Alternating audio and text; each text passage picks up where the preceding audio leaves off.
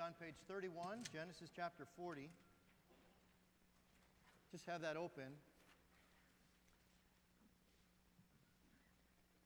If you're just visiting with us today, we are in the middle of a series. And I'm hoping that all of you have taken the time either to be here every week during this series or gone back and looked online and downloaded those messages and listened to those messages.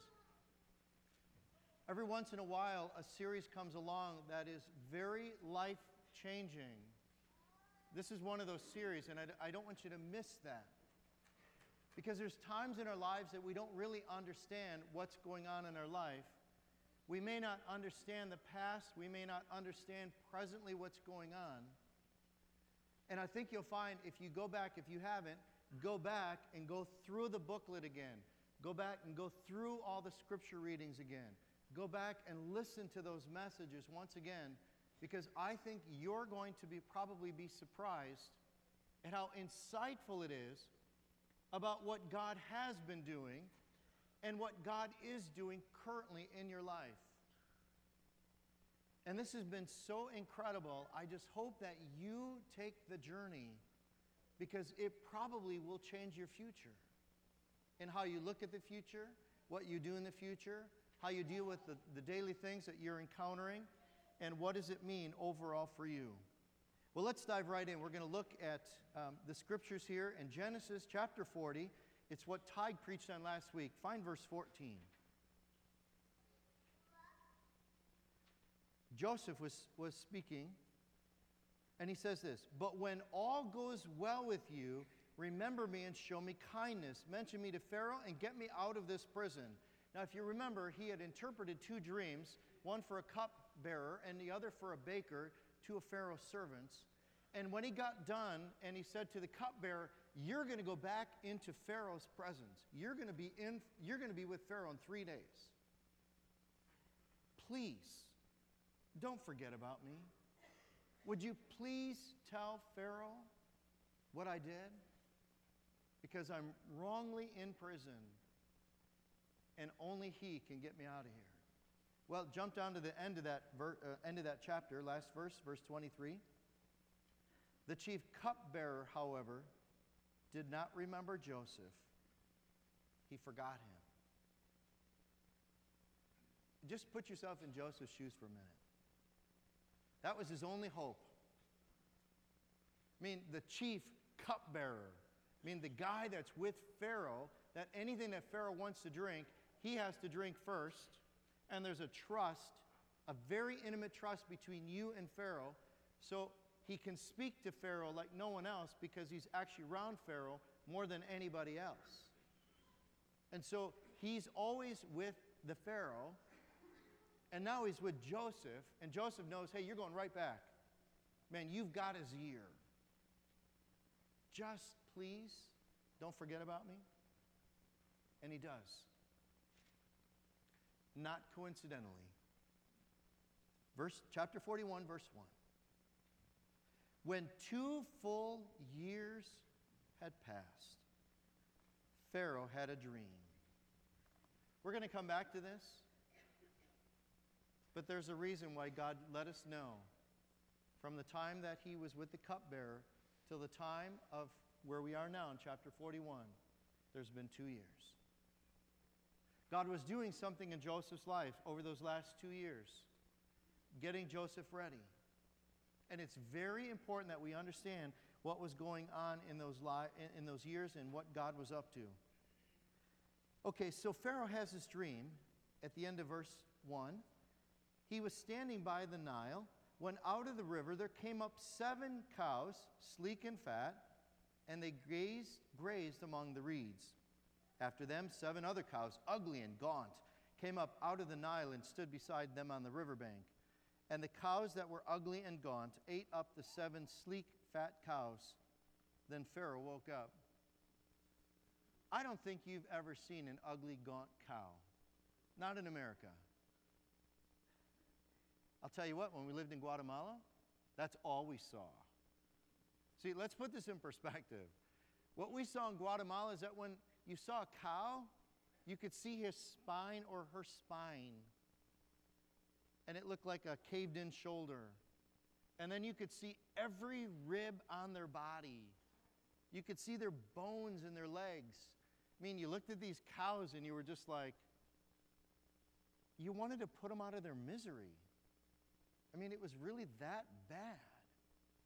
Well, God uses that picture and gives it to Pharaoh and says, All right, you got these seven really ugly, gaunt, thin cows, and they eat up these really healthy, fat, overweight cows that we love to eat in our steaks, right? We had it last night. It was awesome. And they ate them up, and when they ate them up, they still look just as fat, I mean, just as thin and ugly as before. Okay, you get the dream? Well, here's another dream like it. Verse 5 He fell asleep again and had a second dream. Seven heads of grain, healthy and good, were growing on a single stalk.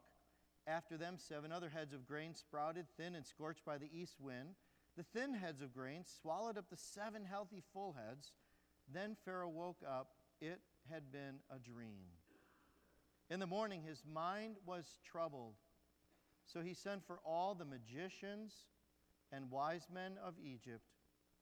Pharaoh told them his dreams, but no one could interpret them for him. Okay, we're going to pause there for a minute.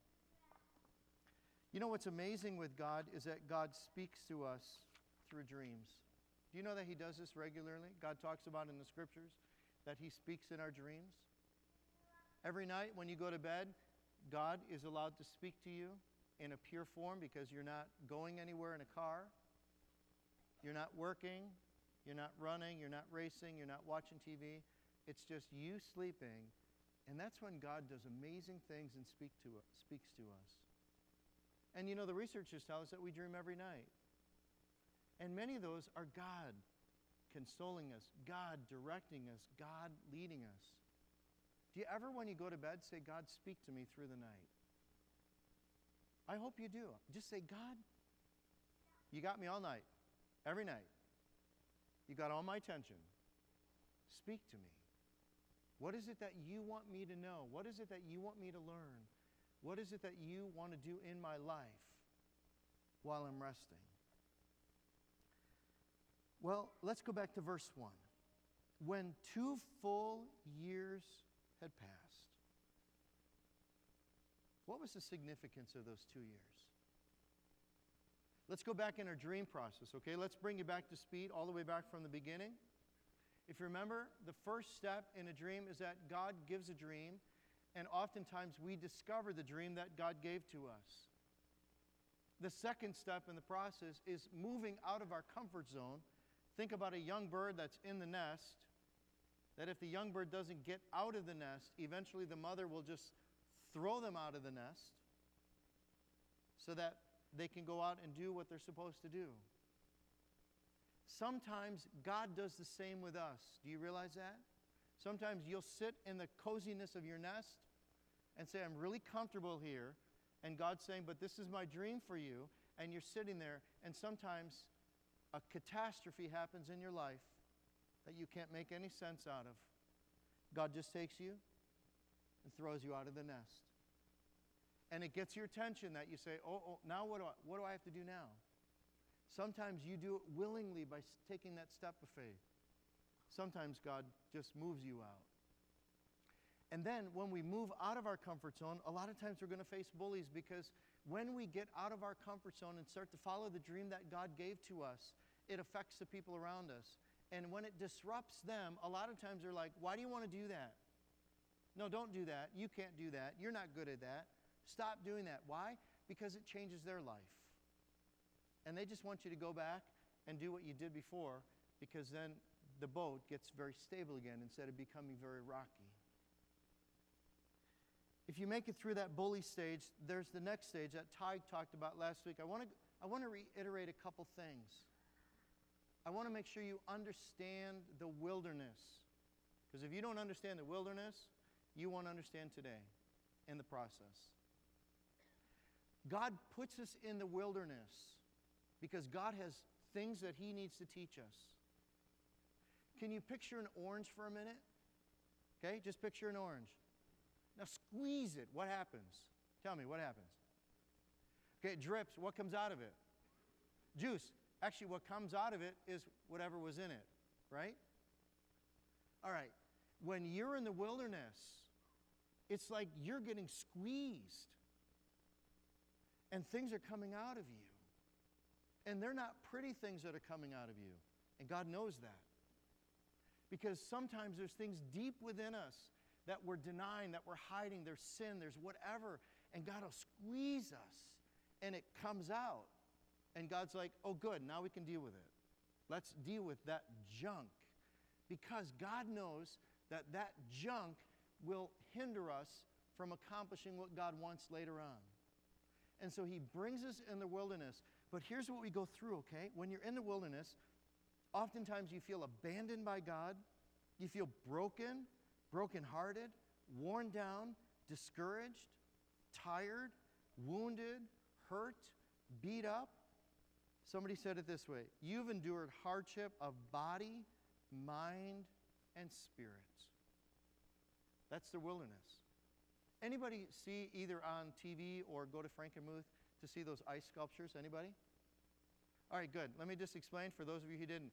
Uh, they take two, uh, four tons of snow and then they pack it really tight.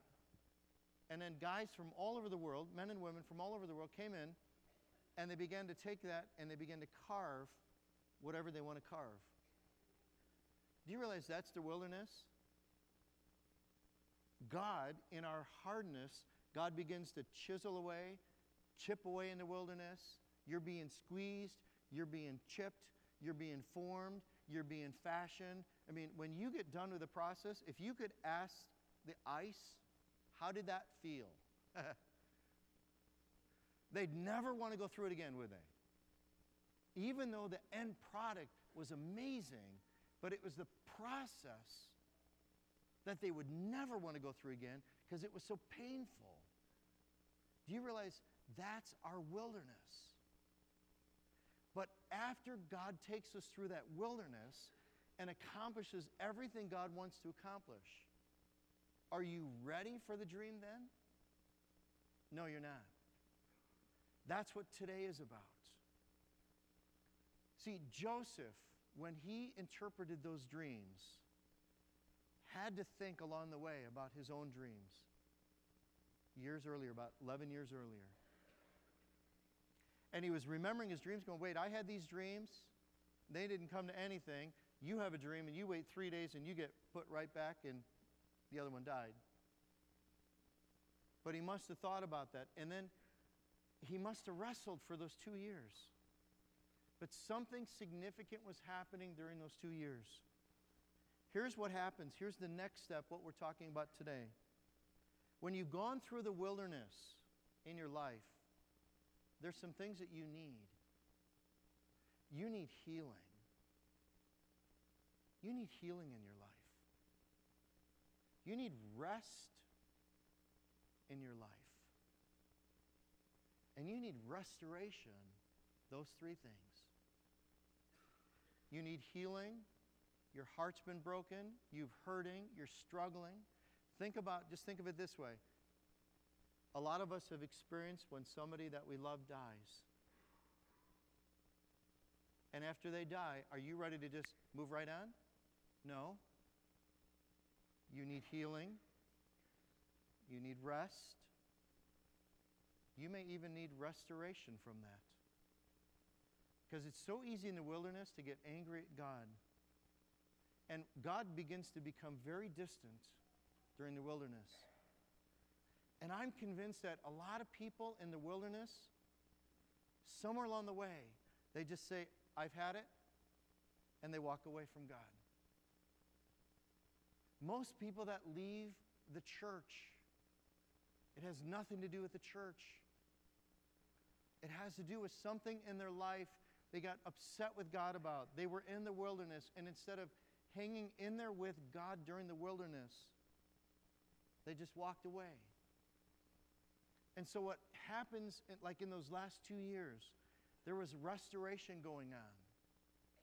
It was a time when you start restoring your relationship with God, you start growing in that relationship with God, you start loving God again, even though you've been through maybe a very bad time in your life, and you start getting the healing, the scars. You stop focusing on the scars. You start focusing on the relationship. And you, be, you begin to make sense of everything that God was doing. And it's because of that healing time, that restoration time, that restful time, that now you're ready for the next step, which we're going to talk about next week. Because let's go on now, okay? With that in mind, let's go on. I want you to jump down to verse 14. So Pharaoh sent for Joseph, and he was quickly brought from the dungeon. When he had shaved and changed his clothes, he came before Pharaoh. Pharaoh said to Joseph, I had a dream, and no one can interpret it. But I have heard it said of you that when you hear a dream, you can interpret it.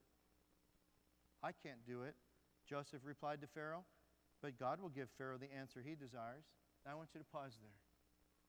Is this the same Joseph you knew at 17? Not at all. The arrogance of Joseph at 17, the in your face Joseph at 17, I can do anything, I can do everything, I can do whatever I want to because I've got my father's favor. And now the first words out of Joseph's mouth before the Pharaoh is, I can't do it. But I know who can. God can. See, you know what this says? And then you'll see it. His relationship with God became very close again. He was restored in that relationship with God. And he says, But God will do this. So then Pharaoh tells Joseph the dream. Now jump down. Verse 25. Then Joseph said to Pharaoh, The dreams of Pharaoh are one and the same. What's the next word? God. There it is again. He's talking about God. God has revealed to Joseph what he is about to do. Now, you do remember, don't you, that the Pharaoh is not a godly man, doesn't believe in God. Remember who he called to interpret the dream? The wise men and the magicians. And Joseph is standing before the Pharaoh, and he's talking to him about God and about what God's going to do for Pharaoh and about God is going to interpret those dreams and give Pharaoh the answer that he's looking for. God's going to do that for Pharaoh. Can you imagine everybody around them? Who, who is this guy? He's talking all about God.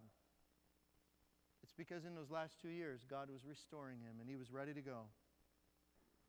So then Joseph said to Pharaoh, verse 25, The dreams of Pharaoh are one and the same. God has revealed to Pharaoh what he's about to do. The seven good cows are seven years, seven good heads of grain are seven years. It's one and the same dream.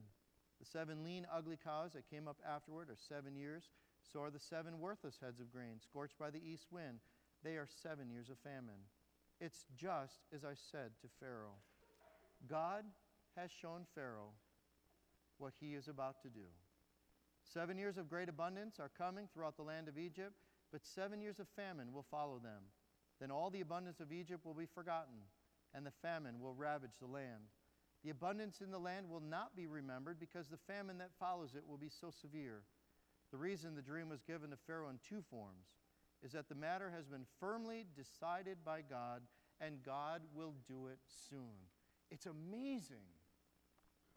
It's amazing. You can just hear in Joseph his relationship with God has been restored. He's not angry with God about being in prison or in slavery for 13 years. He is now rested. He's ready to go. He's ready for whatever God has for him in that next step. And Pharaoh doesn't reject it because it's of God. In fact, Pharaoh listens to it in amazement. See, there's something else I just want to point out during that time that you're resting, there's a Bible verse that came to mind that was very meaningful for me this week. Jesus said it this way in Matthew chapter 11, 28. You can look it up.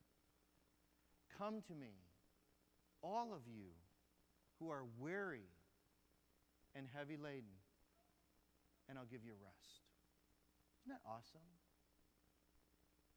See, after that wilderness experience, God says, All right, come rest. Come into a relationship with me. I'll give you the rest you're looking for, I'll give you the healing you're looking for. And that time is a time that God's getting us ready for the next big step. Here's one more thing I want you to realize that in the process of Joseph, God's doing something bigger. That's where God is so incredible. God was using this experience in Joseph's life so that Joseph could bring God right into Egypt as the second in command. We'll, we'll look at that next week. So Joseph was ready to go, and God places him in that position. But you realize God had one more dream over and above that. God's dream was he had to get the Israelites down to Egypt. That was God's plan, that was God's will. Because then he was going to take the Israelites through the wilderness to get them ready for the next part of that dream. So here's where God is so incredible that you may look at your life and not make sense sometimes out of your life. Go back and look at this all the series. God may reveal to you where are you in the process? Did you abandon God in the wilderness? Have you never taken the time to say, God, what's your dream for me? And God's waiting to reveal it, and you just haven't ever taken the time. Are you facing the bullies and giving up? God isn't giving up. Because you see, in the midst of working with us, what we don't know is, is what's the bigger dream. And you and I are part of that dream. And the day that God is done with your dream is when you'll go to heaven. So, by virtue that you are alive, you need to keep seeking God in God's will and his dream and his plans for you to accomplish in this world. And then, when it's over, then we'll be off to God in heaven. And we'll look back, and that's when we'll go, oh, now I get it. But I couldn't see it. Friends, that's faith. Faith says, even though I don't see it and I don't understand it, I trust it. You know, it's been interesting. Um, I want you to just look at Messiah for a moment. Let's go back a few years, okay? Built the expansion, awesome. Pastor Greg leaves. Where did Messiah go? In a wilderness. Absolutely. When I came, even in my own life, it was a long wilderness time, let me tell you. It just never, I don't know, I just never factored in how hard it would be leaving family. So there's that wilderness time. So here's me going through wilderness. Here's Messiah going through wilderness. And yet, in the midst of all that, God was fulfilling dreams. The coffee house was a dream that's been here for years. And in just a few weeks, we should be opening up Journeys 2 on Main Street. That's part of God's dream to save more people. Isn't that awesome?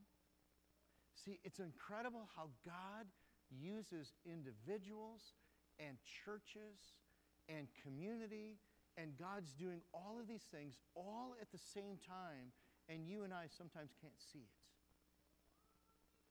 Pastor Tig leaves Texas, goes through about a two year wilderness time. God restores him back in ministry.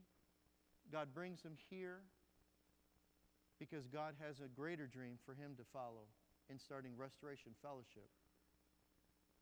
In fact, that's where Pastor Tig is today. He's going to another church in Freeland, a new church plant, to learn and grow so that he knows what God wants him to do. So you see, even in the midst of Pastor Tig's life, and how are we a part of that process? And how is Restoration Fellowship a part of that process? How are you a part of that process? Isn't it incredible when you sit back and you look at what God does? And God was instrumental every step of the way. Well, let's go on. We're almost done here. Verse 33. Joseph is very bold here, and he says, And now Let Pharaoh look for a discerning and wise man and put him in charge of the land of Egypt. Let Pharaoh appoint commissioners over the land to take a fifth of the harvest of Egypt during the seven years of abundance. They should collect all the food of these good years that are coming and store up the grain under the authority of Pharaoh to be kept in the cities for food. This food should be held in reserve for the country to be used during the seven years of famine that will come upon Egypt, so that the country may not be ruined by the famine. The plan seemed good to Pharaoh and to all his officials. Do you realize that Joseph should have been beheaded for his boldness? You don't speak to the Pharaoh and tell the Pharaoh what to do. You don't do that. And yet, God was working in Pharaoh's life so that Joseph knew what God wanted the Pharaoh to do and for Joseph to do. And what Joseph didn't realize is that he was writing his own job description on what needs to happen. And that's where we're going to end today. Because next week we're going to talk about that next step is the realization of that dream that God has. And friends, this is why we're, it's an exciting time here. Because as a church, we're about to realize dreams. You know, when I came here three years ago, I can't tell you how many times people came up to me and said, You know, we have a dream for Freeland. You know, we have a dream for Freeland. You know, we have a dream for Freeland. See, that dream was here long ago. And then God used the wilderness of Tig to bring him here to fulfill another dream that God had for him and for us, and a dream that he instilled years ago. That's where you, you have to sit back and marvel at how God works. What about you? So I want to change this for a minute. Because I think you and I have to come to grips here with a couple things. As I've done some real soul searching in my life this last week as I've been preparing for this, just ask yourself some of these questions. Is there anything hindering you from accomplishing God's dream? What does God want you to change before you can go on? Are there any sins, hurts, habits, hang ups? Is there anything preventing you from accomplishing God's dream for you? Here's the hard one Are you willing to do what it takes to be healed before you proceed? That one's a hard one. I'll tell you that. That one's really hard. Because that may mean counseling, that may mean going to celebrate recovery. That may mean telling somebody about what's really going on in your life. That may mean going to get help from somebody and not being so private. Saying, you know what, it's time that I start inviting others to help me because I'm struggling with this. And pride gets in the way. Boy, let me tell you, pride gets in the way because it's so hard to admit, wow, I need help. Are you willing to do that? What will you do today to get the help and healing that you need to take that next step? I hope you realize that God's desire is to heal you. God wants you to be whole. God wants to fill you and use you. God wants to give you joy and hope and encouragement. And it may be something in you that's holding you back from experiencing that. I want you to turn to one more Bible verse with me Isaiah chapter 52 or 53. It's on page 523. I really want you to look at this. Isaiah 53, verse 5, on page 523. This was a prophecy that was written about Jesus. Isaiah 53, verse 5. It says, But he was pierced for our transgressions, he was crushed for our iniquities. The punishment that brought us peace was upon him. Now, would you say the last part with me? And by his wounds you are healed. It was because Christ had to suffer and die that you and I could be healed. And he knew that. He gave up his life so that you could be healed, so that you could be free to dream, free to accomplish everything that God wants for you. So just pause, ask yourself, where are you in this journey? You've been given a half sheet of paper. And the reason why we gave you a half sheet of paper and it's blank is because we wanted to give you an opportunity to communicate with God. We want you to be honest with God. I want you to take just a few moments and jot some things down. It could be, God, I don't know what my dream is. Help me. Could be, God, I'm in the wilderness and I hate it.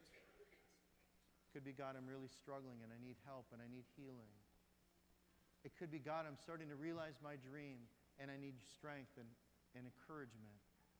It could be, God, I'm facing bullies in my life and I don't know how to handle that.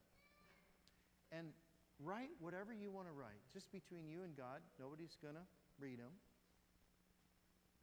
And what we want you to do is, is after you come up for communion, feel free to bring them up on the altar. You can go around the altar. Just lay them on the altar. Do you know in the Old Testament what the altar was for? Animals were sacrificed on that altar to say to God, I'm sorry. And the aroma from the altar would go up like a barbecue, and God would smell the barbecue and go, ah, somebody else is repenting. And so, all of these things that we're writing today, we're going to bring them up to the altar as like incense, rising up to God. The Bible tells us that the angels gathered together. I love this image.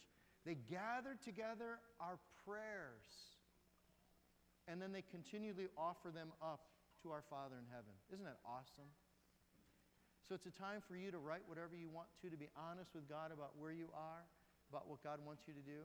And then after you take communion, come on up. Some of you may need to bring a rose up. And maybe you need to take that first step and say, God, I want you to be the Lord of my life. Here's my life. We're going to take a few moments to pray. And so I'll just, um, I'll give us a time of quietness. And Dave, if you would play and give you the chance to pray, and then I'll close us. Let's pray.